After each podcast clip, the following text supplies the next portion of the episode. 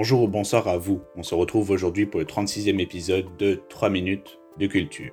En ce jour, nous parlerons de la Pologne communiste, et plus particulièrement de l'état de siège qui a frappé pendant deux ans ce pays, satellite de l'URSS.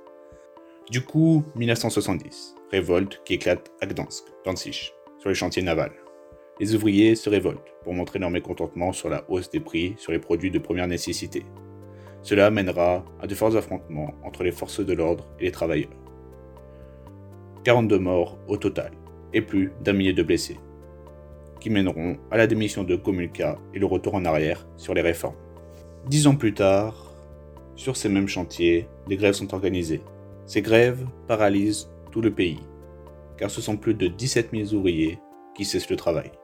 Le syndicat Solidarnost, c'est-à-dire solidaire, dont vous avez peut-être sans doute entendu parler, est créé. Il lutte contre le pouvoir en place et lutte pour, un meilleur État socialiste des travailleurs. Il faut savoir qu'à l'époque de la Pologne communiste, aucun syndicat indépendant des organismes du pouvoir n'est autorisé, mais il est légalisé le 31 août 1980, une première au sein d'une démocratie populaire. Avec un parrainage aux côtés de l'Église catholique, le syndicat regroupe plus d'un tiers de la population polonaise, soit plus de 10 millions de personnes qui font plus de trois fois le nombre de personnes membres du Parti communiste. Cela fera aussi légaliser d'autres syndicats, comme Solidarité Rurale, pour la paysannerie. Solidarność était financé via des dons de l'étranger, par exemple des dons des États-Unis, qui passaient par des ONG, ou tout simplement de l'Église, plus gros soutien du syndicat. D'ailleurs, Lech Walesa, je sais pas si je prononce bien, rencontrera le pape. Sachant que le pape Jean-Paul II était polonais, il a apporté un fort soutien à toute la nation polonaise et a permis, grâce à son influence, de créer des syndicats libres. Cela a fortement joué sur le devenir de la Pologne et des révolutions de 1980-1981. Ce sont ensuite des ères de renouveau, 18 mois de bonheur collectif, de vie nouvelle, mais aussi de difficultés et de tensions. Mais, au vu de la puissance des syndicats prêts à tout moment à renverser le pouvoir, c'est l'armée, en décembre 1981, qui sauvera le pouvoir chancelant par un putsch. Cela évitera sans doute à la Pologne une intervention soviétique, comme cela a été fait en Tchécoslovaquie à la suite du printemps de Prague.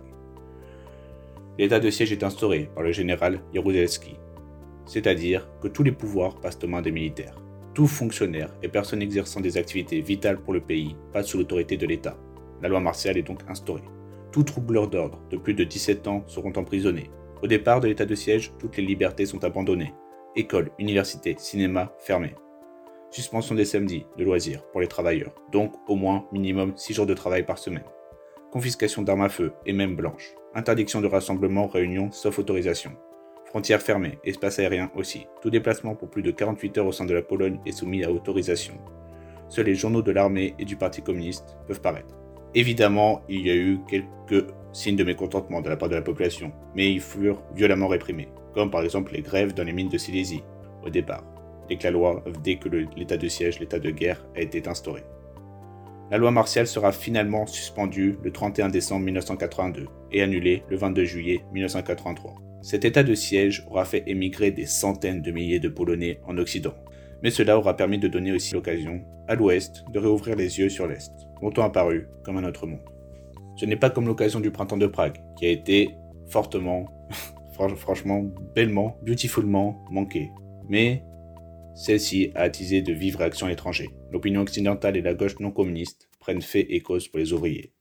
Des manifestations de soutien aux Polonais auront lieu en France. Par ailleurs, Mitterrand gèlera les relations avec Jaruzelski jusqu'en 1985. Puis de nombreuses restrictions seront faites à l'égard de Varsovie et Moscou, par par exemple le Canada, le Japon, l'Allemagne de l'Ouest, le Royaume-Uni, etc., etc. Notre Europe, longtemps oubliée par l'Occident, sera à nouveau présente, vivante, vibrante d'attente, d'émotion et d'histoire. Toujours assimilé à Moscou, les pouvoirs de l'Est se crispent et les peuples commencent à espérer, surtout avec la nomination de Mikhail Gorbatchev en 1985 à la tête du Parti soviétique. Lui et ses réformes libérales, dont nous parlerons sans doute plus tard sur cette chaîne.